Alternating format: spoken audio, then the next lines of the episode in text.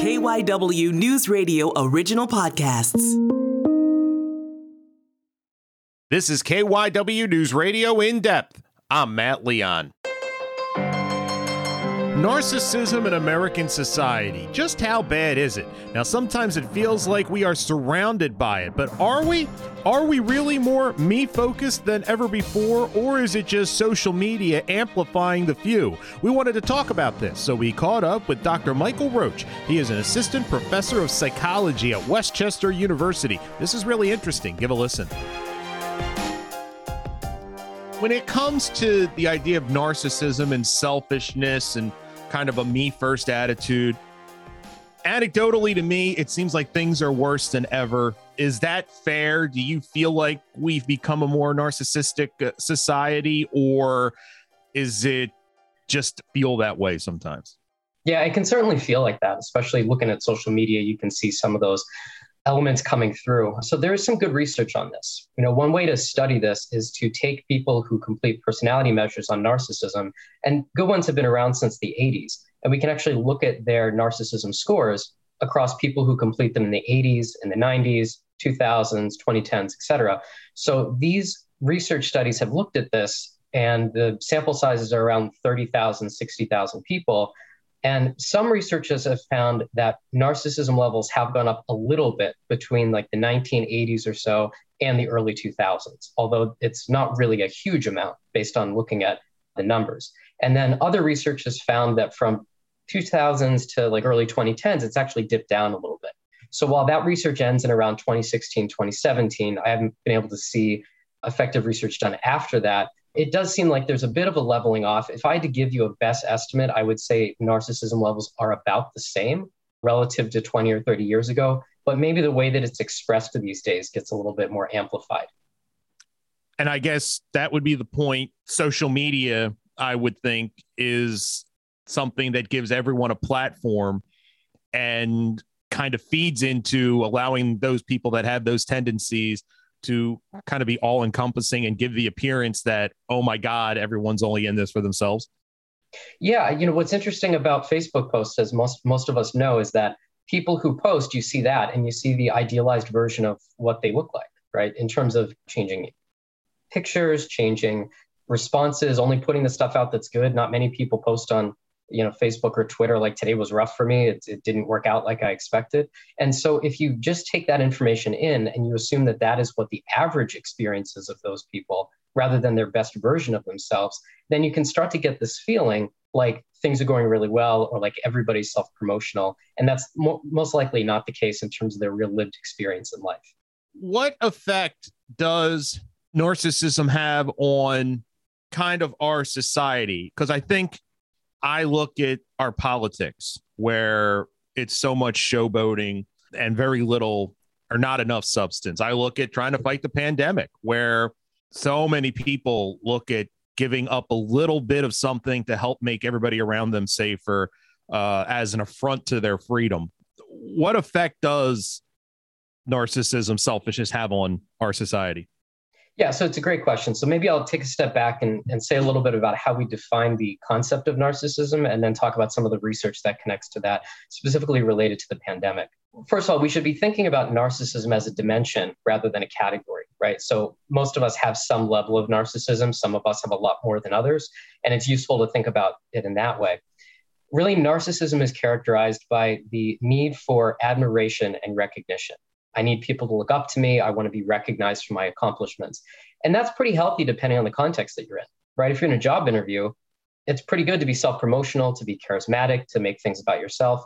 If you're in other settings, like a social setting for the first time, or like a funeral, where the focus shouldn't be on you, but you still take that as an opportunity to self enhance, that can be more maladaptive, right? And so the focus on yourself, and I do think selfishness is a is a good key characteristic of narcissism, can get you into trouble in certain contexts, like, for instance, in a global pandemic when it's not just about your own personal feelings and expressions of what you want to do. The literature tends to distinguish between a grandiose and a vulnerable presentation of narcissism. So, narcissistic grandiosity is what we often think about when we use the term narcissism. I'm egotistical. I think highly of myself. I can exploit others to get what I want. I have these fantasies about being, being great. I tend to devalue the experiences of others. others, right? Narcissistic vulnerability, often occurring within the same person, is this underlying sense of things didn't work out for me. And I actually beca- become very narcissistically wounded, angry, prone to uh, pretending like I didn't care about things in the first place, being upset with others who get something more than me, rivalry, things like that. And it's helpful to think about how both of these expressions can kind of play in to different behaviors. And all of that is really undergirded by this main concept called antagonism, which is this idea that I'm acting aversively towards other people uh, in society. I'm arrogant. I'm maybe callous. I take advantage of other people. And so there's been some good research, both looking at narcissism and looking at antagonism and the role that it plays during the pandemic. So a lot of us who are personality psychologists were already collecting data in March of 2020. And so we happened to have had the chance to put in extra COVID related measures in, you know, in addition to some of the personality measures. And so a few studies that I've seen have really supported the idea that higher levels of antagonism tend to go with less interest in following protocols from COVID, less interest in mask wearing, less interest in social distancing. There was one study that was just recently published uh, by a guy named Josh Grubbs, and he looked at narcissism and mask wearing and things like that. And he found a small negative correlation, meaning the higher you are in narcissism, the lower you are in terms of being able to wear masks and following through on, on some of those mitigation practices. So I certainly think that narcissism in particular and the broader trait of antagonism broadly can relate to how people are approaching the pandemic. And with regards to our political situation, you met antagonism. That seems to almost be the the reason to be for a lot of politicians. It's not to get anything done; it's to piss off the other side, for lack of a mm-hmm. better term. And that seems incredibly destructive. Maybe you know, we always have to wonder is personality is understood as adaptive or maladaptive depending on the environment that it's situated in. So you have to wonder whether the behaviors of antagonism are being reinforced in politics, in voting districts, in media soundbite clips to wonder if that actually is something that is, is actually being deterred or if it's actually being encouraged. If you take the premise that we want quick soundbites and we want a quick answer to something and something that's also entertaining, then it would make sense that politicians and others would want to pitch their positions in a very quick, acerbic, kind of antagonistic view of how they see things in order to be able to get that type of support. And that might not be how they actually feel inside. It's very hard to judge whether public figures are actually that antagonistic in their core or whether they're playing a, a part on television to try to fit that mold. But it certainly is disheartening that we don't see more uh, kind of connection and pro-sociality, um, you know, across different lines of beliefs and value systems. Is there kind of like a scale of, you know, where it's healthy and, you know, acceptable and then all of a sudden it's a little bit more, well, you know what, maybe you should think twice about that to the point where if you're drawing attention to yourself at someone else's funeral, there's some deep rooted problems there. Is there kind of a scale? So most scales just ask about personality qualities of narcissism. They might ask things like, do you like to be the center of attention or do you prefer to blend into the crowd? and you say either you know A or B. And so that doesn't really get at the nuance that you're talking about. But I do think there have been research studies that try to look at some of these distinctions in real daily life and see if there are differences that can be explained by social settings, by circumstances. I think a good way to think about it is whether you are enacting that need for admiration and recognition at the right time with the right people and in doing it in an adaptive or maladaptive way. So there's very adaptive ways to get your narcissistic needs met. I can make a company and employ thousands of people and feel really good about myself because I'm contributing to society. That's a pretty adaptive way to display narcissism, right? Or I could fire everybody from the company, make money for myself, and then post on social media how I just made a ton of money. And that's a maladaptive way to go about doing it. So I, I think it is all about whether you are engaging other people in an adaptive way or a maladaptive way. And then if you're choosing the right spots, if it feels like no matter what circumstance I'm in, I just have to self promote, then that's probably out of balance. We want to find a position where you can ha- maybe have the tendency to do it, but that you're able to step back at certain times. Like if it's my daughter's birthday, it shouldn't be about me. If it's a funeral, hopefully it shouldn't be about me. Right. And so, you know, being able to pull back the reins on those motivations and access other motivations can be incredibly helpful. And of course, if you're meeting someone new for the first time, sure, your first thing could be self promotion, but what else could you learn about them? And how else could you connect if you didn't always have to be talking good about yourself? What else could you learn and how else could you feel more deep, intimate relationships with people if it didn't always have to be that. One of the things, and this is just kind of a side, but this is one of the things that when I think about this topic that always bothers me, a celebrity passes on. And you look on social media and the number of people who manage to take that celebrity's death and filter it through themselves. They talk about how much maybe the one time they met this person I don't know. It's not the funeral thing. I don't want, but it's kind of like somehow you read the post and you've gone from the death of person A to looking at it through how it affects person B. And that just kind of feels off to me. Am I making too much of it, or is that kind of a symptom of this bigger situation? No, I, I think you're right. I think that what do you want to post and what purpose does it serve? If you're saying it seems to serve the purpose to say, hey, look, I've known this person, then that maybe is missing the mark. And I could imagine people who are close family members of the one that was lost feels a little bit like, well, that sounds like it's about you and it's not about the person who we've lost and, and honoring that person. I do think it's hard as humans. We always filter things through our own experience. And yet, again, are there moments to not make it about yourself and instead make it about what the other person might be feeling? So the problem with selfishness is when you're in a selfish state of mind, you're not thinking about the other people. And, you know, sometimes that's okay. But at times where they really need support and help, that's the time where we want to use our empathy and think about their perspective rather than just focusing on our perspective. You talked off the top that the fascinating study how the levels of narcissism haven't really shifted as much as maybe I know I feel like they have over the last several years. Narcissism is a human thing, but is it something we see more of in the US? Is there studies that kind of compare and contrast to other parts of the world? Or is it pretty much, if you really dig into it, people are people and you're going to have X amount of a society be a certain way no matter where you are? There's this construct called national narcissism, which is kind of narcissism towards us as a country. And it turns out, as, as you might expect, that the US has the highest rate of that compared to some other countries. But it, it's interesting to think about whether it's like a, a, fundamental human thing or whether it's something that's just unique to here in the States. And I, I do imagine it's more of a fundamental human thing you'll see across different areas. Most of the research on personality generally tells us that there are less differences between countries than there are differences within country. And so you'll often find that personality qualities that exist in one country exist in many other countries at around the same rates kind of going along with the celebrity death, another thing I see often is people doing a good thing, you know, surprising someone with a, a, gift or something like that, but doing it all while videotaping it with the idea that they're going to post it on their platform. And I'm torn on this. It's a good thing. I think we should always encourage good things. But this is another thing where I come out the other side going, well, that gave me an emotional jolt because I saw the reaction of the person, but was this done for the right reasons? Was it done to bring more attention to you of how awesome you are mm-hmm. or the importance of the act? And I struggle with that. Is that kind of maybe an example of our society and, and how we kind of deal with those things? Yeah, I, th- I think so. I, th- I think that you know, it's a unique thing that we have videos on our phones and social media that we can post things like that. That used to be something that you wouldn't be able to capture.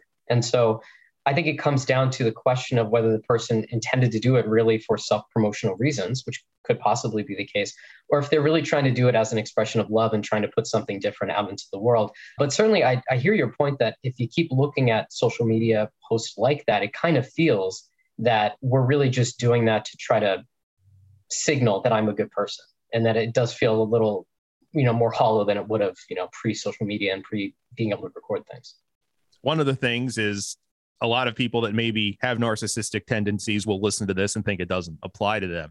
If someone's listening and uh, some of this resonates and you go, you know, I never really thought of why I do this. How can you kind of try to address self-regulate? Like I said, a lot of this is kind of hardwired into people, but you know, are there kind of questions you can ask yourself or, or kind of conversations you can have with yourself? Like, do I really need to do this or why am I doing this? Yeah, absolutely. So, you know, one common misconception is that people who have higher levels of narcissism are not aware of it. But it turns out that when you look at self and informant agreement of different personality traits, including narcissism, you see that narcissism fares about the same. So it just suggests that people who have higher levels of narcissism are aware that other people see them that way. They might just disagree with it. We call that meta perception. I know that you see me as narcissist, even if I don't agree that that's what I am. And so that tells us that maybe people listening to this would have some level of understanding what's going on. Your second question of, you know, what do they do with that? And are there questions you can ask? I think there are a few, right? So the most important thing is to take a step back and reflect on what your underlying motives are for anything, right? And if you can get that ability, that kind of mindfulness, that kind of self reflective capacity, you start to think about, well, what is my motivation here? Is it truly to be benefiting them or is it to be benefiting myself? Is it going to be something that it looks good to post my daughter or son on social media, but it's actually, I'm just really using that as a narcissistic extension to show how how great I am. And it actually maybe isn't an activity that they really enjoy. And if I were to perspective take for a second, I would realize that that's not something that they really find enjoyable. So I think the first step for sure is taking a step back and reflecting on your actions. I also think taking feedback from others is incredibly important because people in your life, if you have higher levels of narcissism, have probably experienced some things from you, right? They've probably experienced you as never being wrong. They've maybe said that to you a couple of times, which of course you dismiss and, and might disagree with. Feeling like there's a rigid way that things have to go, feeling like there's a certain way that people need to talk to you in order for it to be acceptable. If you find yourself using very intellectualized or very highfalutin grandiose terms or ways to describe things that doesn't really get to the core of it, then those would be some signals that you might have a higher level of narcissism than you would maybe ultimately want again, narcissism is not necessarily maladaptive depending on the context and the kind of uniformity of the motivation. But if you find yourself getting into more narcissistic tendencies than you like, then certainly those things could be done, as well as, of course, psychotherapy, which I've you know treated and supervised cases related to narcissism for probably about a half of a decade to a full decade now, and and you can get better with treatment. To that point, is there when you're dealing with someone with narcissism in a therapy standpoint, how often is there kind of a, a recognition? Do you find that most people are open to it and there is self reflection? Is it more they go to therapy, but you can tell they're not taking it as seriously and it's something that they, they feel they have to do, but they don't really need it? You know, is or is it, I would imagine, probably closer to a mixed bag? Yeah. So I think what's interesting is that people who have higher levels of narcissism tend to present to treatment in a more vulnerable state. Remember, we talked about narcissistic vulnerability as this kind of depleted, deflated, maybe even depressed looking sense of life not working out for you. But it's really undergirded by entitled expectations about what should happen rather than maybe other expressions of depression. These folks often get misdiagnosed as having depression because the diagnostic manual that describes narcissism mainly describes the grandiose part and not the vulnerable part. So they get a treatment for depression they end up getting a little bit better, getting back to their more grandiose fantasies and beliefs about themselves, and then they end up ending treatment prematurely. People who have higher levels of narcissism also have greater difficulty engaging with treatment initially because there's a question of trust and whether this person who I'm sitting with really knows me well enough to be able to tell me to do something different.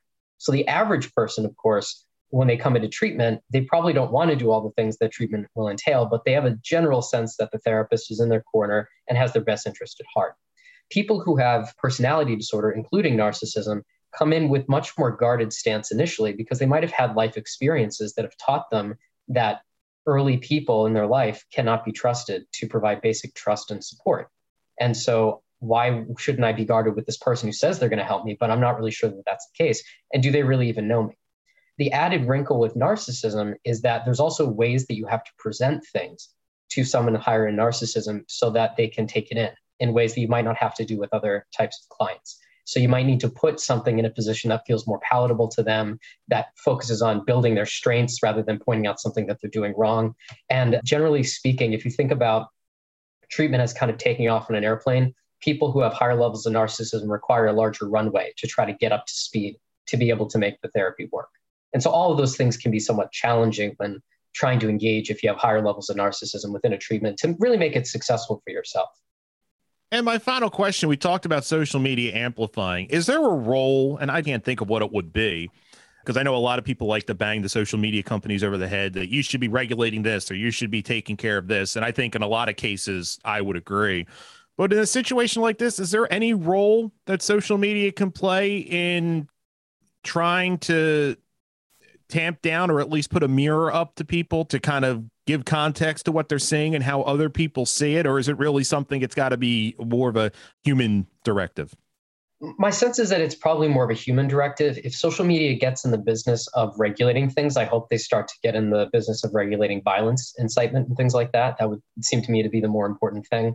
For narcissism, you know, I think you've already described a little bit of the impact of what narcissistic post does to you. If you're one of the followers of that post, you start to get a little more frustrated in life. And that's kind of like in the workplace, right? When you have a employee or a coworker that starts bragging about themselves and you're sitting there like okay when is this going to end and so there is definitely a negative impact on that and it's harder within a social media context to regulate a lot of those things although certainly muting them and, and doing other things might be an effective way to, to do it i don't think that engaging with the person in a, in a way to debate them about that level of narcissism or kind of lack of empathy has been particularly productive. I've certainly seen a lot of social media posts that have two people with different positions and they're just basically articulating their same position without actually engaging. And again, that's unfortunate. Really, social media is this great mechanism to learn different viewpoints from yourself, but we paradoxically use it to reinforce pre existing beliefs about ourselves. And so that can become somewhat of a negative thing. That's it for this episode of KYW News Radio In Depth. You can listen to the podcast free anytime on the Audacy app, and you can find it wherever you listen to your favorite shows. I'm Matt Leon, and we'll have another episode out soon.